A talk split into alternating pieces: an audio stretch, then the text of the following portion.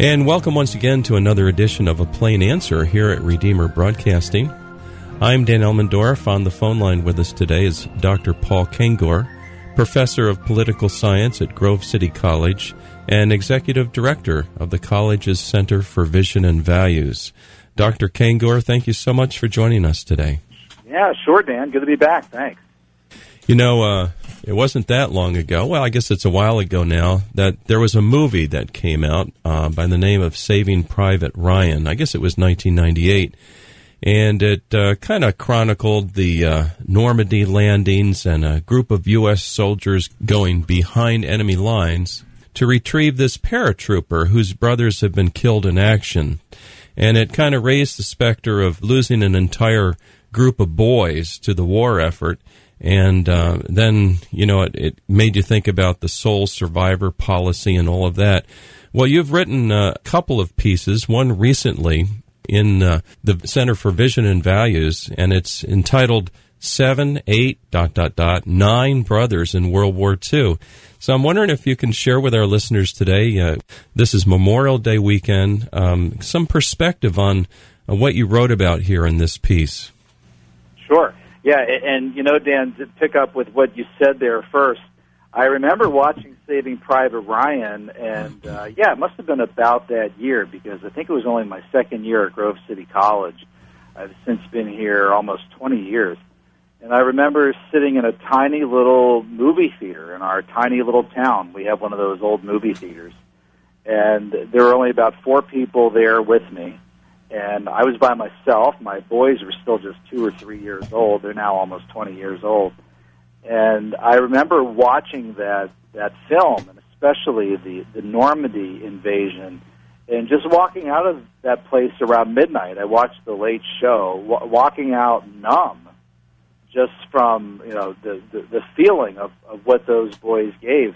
And in that case, yeah, the the actor, the lead actor was Tom Hanks and they look for a guy named James Ryan who had three brothers who were killed in combat. And I, I, I think I don't know if you saw the movie, but the most moving part to me was right after the the Normandy landing, and and, and they go to the home of this of this mother out in the middle of the farm country, somewhere in the Midwest, maybe Iowa, Nebraska, and this this car with two or three stars on it and they've got the reverend, the minister, the priest, the guy with a collar, and and he's with um, a, a general or, or lieutenant or two star or somebody, and they pull up to this home, and the mother she looks like a 1940s mom, and she's doing dishes in the sink, and she looks out the window and she sees this car driving up, up this long, long, long, long road, this long, long driveway like they have out in the Midwest and she she knows what it means. Yes. And and she walks to the front porch, and she just she drops to her side. She lays down because she knows she's not going to be able to take the news. And and what we know that she doesn't know is she thinks she's going to be told that she's lost one of her boys, mm. and she's going to be told that she's lost three boys. Yeah. So it's it's it's just it's heartbreaking, and and and it the that made made us think of a lot of us who are a little older, like like me and you, of um, the, the the World War II classic from the I guess it was the 1940s. It was a black and white called The Fighting Sullivan mm-hmm. about the the five Sullivan brothers from Iowa who were all placed on the same ship that was torpedoed by the Japanese in November 1942 and the ship went down, and the Sullivan family lost all five boys. Mm. So yeah, I, I've been interested in this kind of story for for a long time. From those two movies, I saw the Fighting Sullivans probably 30 years ago when I was a kid, and I, I go to a Memorial Day parade every year in Little Mercer, Pennsylvania, about a half an hour away from where I live in Grove City, Pennsylvania, Western Pennsylvania, and I see this uh, I see the old veterans march up and down the street. You know, now they have them from the Gulf War. Some of them are still from the Korean War. And the guys from World War II are either walking barely, or most of them now they're riding in cars. And the one car that always strikes me is the one that says the five Bailey boys of World War II, the five Bailey brothers. Yes. And yeah, and, and so every year it goes by, and about three years ago, I finally tracked them down and found out that there was one left, Dick Bailey. So I did an article on Dick Bailey and his, you know, the, the five Bailey brothers, and it was you know, a touching story. And he told me about what he went through, and that led to a bunch of mail that I got. Um, well, first of the first year, not a lot of mail, but a guy from uh, a guy named Ted, his family is the, the Petkovich family, Polish immigrants from from Pittsburgh, and he said I was really impressed by the five Bailey brothers. But let me tell you, I'm from a family that had seven brothers in World War II. So so I wrote about them, and then lo and behold, I got a bunch of email and a bunch of typed letters from people who said, uh, "Yeah, my family too had uh, had seven brothers." Wow.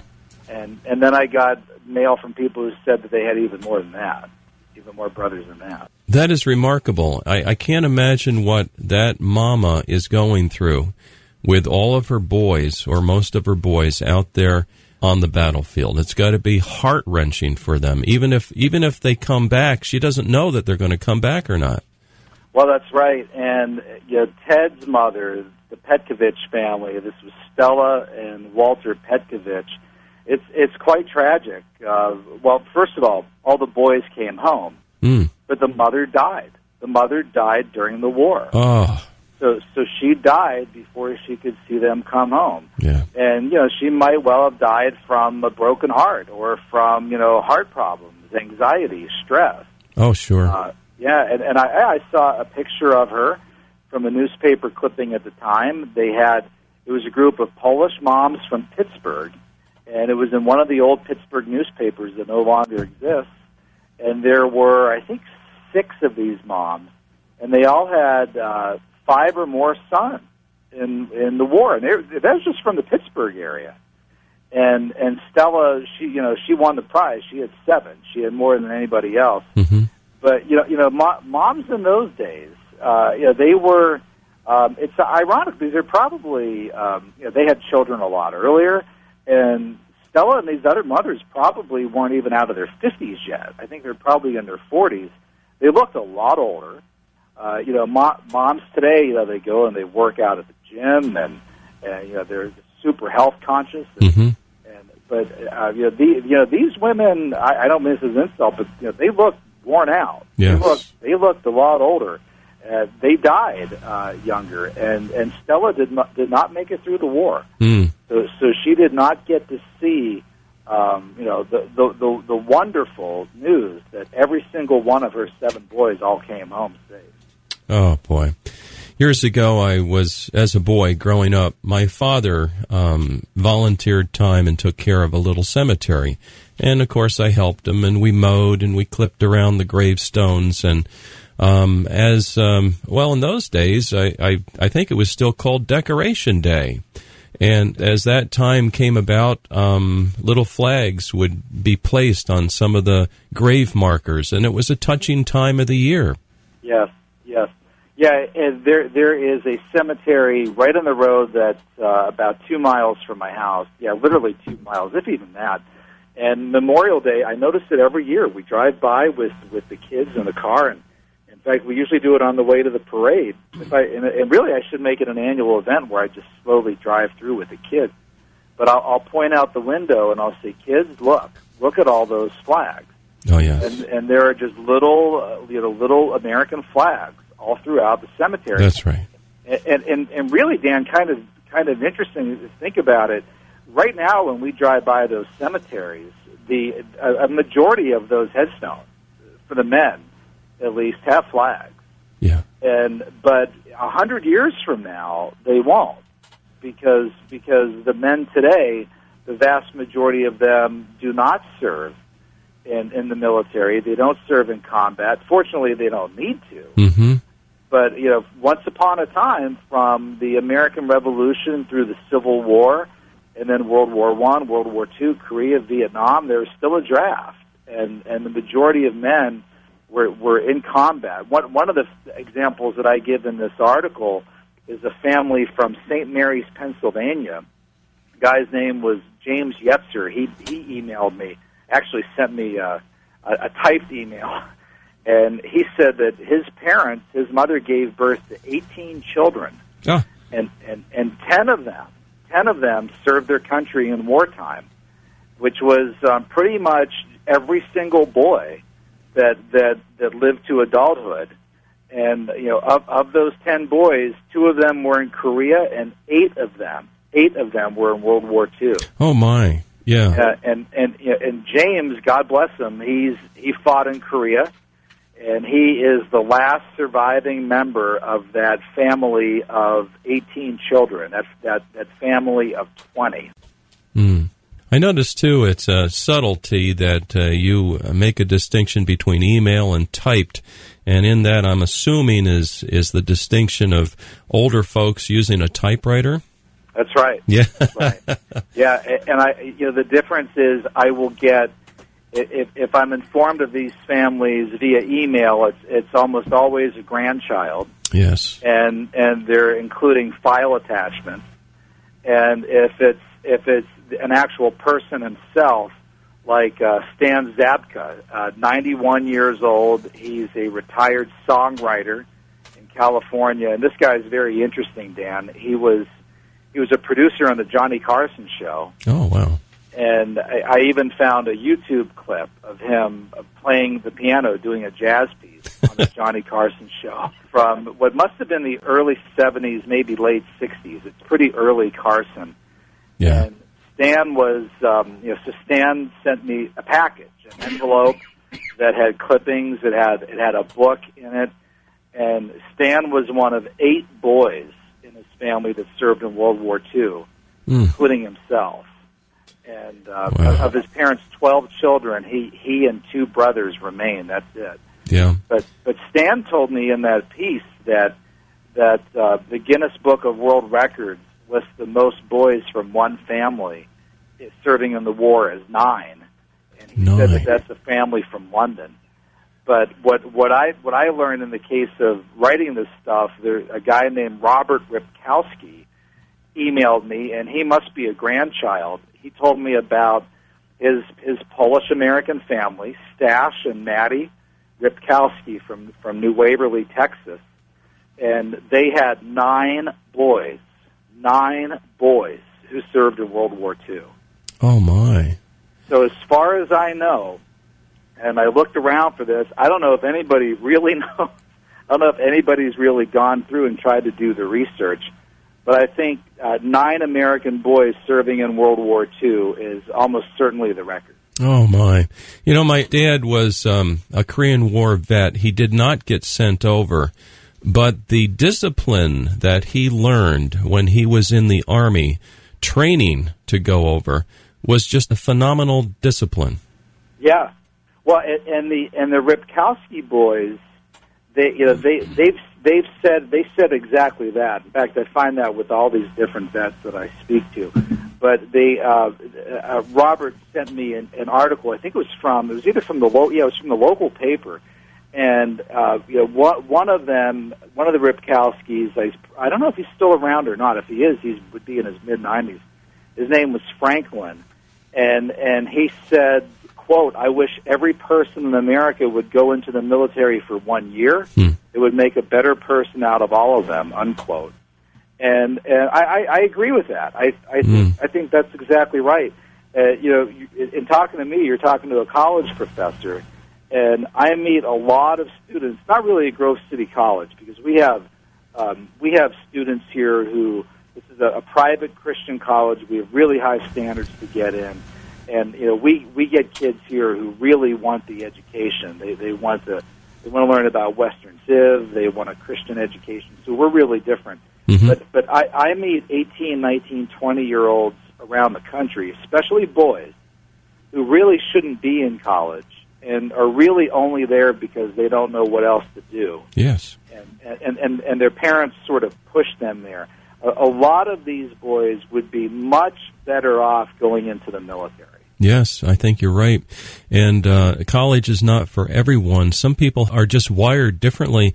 I mean, we, we had four children by God's grace, and each one is different. Um, one went to college, another one uh, also went to college and becomes an RN. But uh, a couple of them, college wasn't for them, and they're doing great. yeah, yeah. So it's not for everyone. Now, um, we're talking today about boys going to war and a majority of the boys in the family, maybe all of them going to war, and a concern for, for losing the family name and all of that. Can you talk to us a little bit about the sole survivor policy? How did that uh, flesh out? Yeah, it's a good question, and and I, I tried to track this down, and I and I got different information on it. In fact, I I talked to somebody as recently as yesterday about this, and and he thought that it was it was the Sullivan boys and what happened with them uh, because you know again there was an actual case. It wasn't just a, a fic- it wasn't a fictional movie. It was a it was a, a script based on a real life incident. Oh yes, five boys go down together, and and, and from from what we know, that, that you know, there, there's a policy now where you can't have say two brothers together on the same ship, mm-hmm. or or even in or even in the same combat uh, same combat unit. But I've had a hard time tracking that down and and and, and regardless, it's it's it's almost a non-issue today because because there's not a draft, and we have a large enough military of people who volunteer that you hardly ever have that situation anyway. But but but, but that said, I, I do think there's still a policy where they try not to have two brothers together in, in the same combat unit. So again, you'll never have another Mrs. Sullivan. You'll never have another uh, Miss Mrs. Ryan of these families that that I know of that I talk about it in this article. People can find the article at our website, visionandvalues.org. They, I, I don't know of any cases where where the boys were together. They all seem to be in different places. In fact, mm-hmm. the the original article that I did that launched all of this, when I talked to Dick Bailey of the Five Bailey Brothers, he said just the opposite was true. That he and his brothers had no idea where each other were and it you know it, it really drove them crazy. They they worried a lot about each other. Yeah. And and they had a hard time getting in touch with their mom. And and and, and get this, Dan. Uh, Dick Bailey told me that he didn't actually come home until I think it was November of '46. Mm. And and when when he walked through that front door after taking a train and then a bus and arriving in uh, Grove City, Pennsylvania, in a snowstorm, and uh, going to the diner, the 24/7 diner, the 24-hour diner, the only place open in town, and he found out that his parents had moved. They had moved about a mile or two down the road.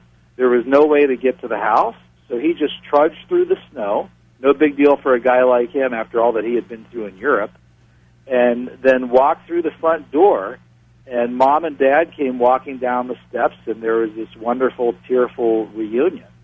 And up to that point, they they thought that maybe he hadn't made it, and and they informed him that that all of his brothers had made it, and at that point, his original family of seven or eight kids, the parents were basically empty nesters. I think there was only one kid living in the house, a daughter. Uh, two of the girls had married off so so yeah, he he was he was so joyful to find out that that all of his siblings were alive and well, that that nobody had died. But until that moment, they didn't even know. No, no. Uh, we kind of take it for granted, particularly uh, if you're a bit younger. Um, we have email, we have smartphones, and we can get in, stay in touch with people uh, almost all over the world. You can do uh, right uh, FaceTime and all of this, but those folks did not have that. And I remember as a boy growing up in the 60s into the 70s, I got into ham radio, and that was fantastic. And and you know, my peers didn't have that. It was it was fascinating. I could either use Morse code or talk to people uh, that way. When once I got my voice license, it was very unique. Um, but uh, now we kind of take these things for granted. Another thing we take for granted I think is is the tremendous threat of uh, that was presented in World War II with Adolf Hitler. Um, the other night I was watching just part of a quick movie. I think it was 180 or something like that. And um, the person was walking around asking the students um, if they knew who Adolf Hitler was. Many, many of them did not know. You know, and it was just shocking. Of course, he was doing it to illustrate another point, but I was just fascinated that um, the younger generation, um, you really have a responsibility to study your history, to learn uh, the key pressure points of history, and this was a key one. This thing with Adolf Hitler and uh, what was going on, uh, that in my mind, uh, you correct me if I'm wrong, that was truly a just war. Yeah, it, it was, and one of the great things about writing about World War II as opposed to the other topics that I do, like same-sex marriage, and where I just get I get the nastiest hate mail. uh, it, when I write about World War II, all, all the mail is positive. You know, I've finally done something right. You know, I'm not this uh, reprobate that that, uh, that, that that my detractors frame me as when when I'm disagreeing with them on something like one of these cultural issues. But yeah, this was totally a just war, totally a good war you had uh, you know people and what would be you know the American conservatives and liberals both united on this. Gee, even American communists supported this war because um, Stalin was, was was was on our side. Oh, that's right. Yeah. Right, right. And and by the way, I, I, on that, and people not knowing who Hitler was, in, in one of my courses that I teach at Grove City College, I put up on the big screen an overhead picture of Yalta where you had the big three, Stalin and Churchill and FDR, all at the Yalta conference. And I show my students, I said, instead of just talking about Yalta, I want you to see this famous picture so you know what the three of these guys look like. And the reason that I did that, I was watching about 10 or 15 years ago when Jay Leno was doing one of his uh, horrendous men on the street interviews. and he had that picture and he was showing it to people and the young people had no idea who these three people were. And oh, yeah. one of them, one of them identified, misidentified Churchill as Larry Flynt. Oh my! The the, the Hustler magazine. Oh my! And when when I saw that, I was so outraged, and I told my wife about it, and she said, "Well, you know, maybe these young people have simply never seen a picture of Churchill." No and I said, "Yeah, you're right." And from here on out, in my class, every time I talk about Churchill, they're going to know what he looks like. Oh, good for so, you. So yeah, so I so I make sure that that they know the difference. But yeah, our our young people today, they they don't know this. They're so consumed about the mass culture that uh, you know when when they click open their little Google uh, search thing, they're going to get a lesson in uh, transgenderism or uh, bisexuality or race. You know, they're not going to learn anything about the the heroes who served their country and and and, and all the different wars. Oh yes, um, we're seeing a terrible collapse all around us. May God have mercy on us. Um, just really quick, we have a couple of minutes left, literally. Um, this figure of Adolf Hitler, what was his politics? Yeah, it, it's pretty hard to pin down. But first of all, one thing people should know: the word Nazi is an acronym for for nationalist German uh, nationalist socialist. Mm-hmm. It was the Nationalist Socialist German Workers' Party. Okay. So you know he gets he gets portrayed as as a right winger, but he he was a socialist. He was a big government guy. He was a fascist. Yeah. And fascists are not exactly free marketers out of you know the Milton Friedman or or Hayek, uh, Mises Austrian economics, mm-hmm. classical free market economics schools. Now he he was he was a big government guy too. He was no communist. He hated the communists. And, and and also, I point this out to Christian listeners in particular. He was not a Christian. Uh, I was playing a Trivial Pursuit game a few years ago. I'll never forget this. And the question was, what religious faith was Adolf Hitler? And I said, oh no, I'm afraid to even hear the answer. Right. And it said Roman Catholicism. No, Hitler was a Roman Catholic as a boy. He sang in the choir, just just like uh, Stalin was Eastern Orthodox as a boy. But they both left the faith. Correct. Hitler had this really. Hitler was a radical pagan who was into some crazy occult practices uh, you know, you know, these guys, with the one thing they all hold in common is they all thoroughly rejected and trashed the Christian faith. That is correct. Yeah, so, so understand these were evil men who were um, hijacking or rejecting Christianity. And it's an important lesson to learn because the worst monsters of the 20th century, the one thing that they all held in common is that they were antichrist. Yes. They were really all antichrist. Well put. I'm so glad you brought that up. Uh, today we've been talking with Dr. Paul Kengor. Uh, we've been considering um, a topic uh, because uh, it's uh, the Memorial Day weekend, and Dr. Kengor is a professor of political science at Grove City College, executive director of the college's Center for Vision and Values, and um, you can get on that mailing list. Um, maybe Dr. Kengor, as we wrap up here, tell people how they can get a hold of your mailing list, or your website, or contact you, and that sort of thing. Yeah, thank you. I would just tell them to go to visionandvalues.org, visionandvalues.org. And if you go there, look at our stuff, and you could you could see there by clicking any of our articles how to get on our email list. Oh, that's great. And I don't know if you have a web page you can maybe link to or not. Oh yeah, we'll put it on our web page also because this interview will go up on our web page redeemerbroadcasting.org and we'll put the URL there as well. That would be great. Okay. Dr. Kengor, it's been an honor. Thank you so much for your time today. Well, thank you, Dan, and a blessed Memorial Day to everybody, and uh, prayers for all the families and all the veterans, and for, of course, everybody who, who gave their lives for for, uh, for this country and its freedom. That's right. No greater love. Thank you again, and dear listener, you can find us up on the website, redeemerbroadcasting.org. Please join us next week for another edition of A Plain Answer.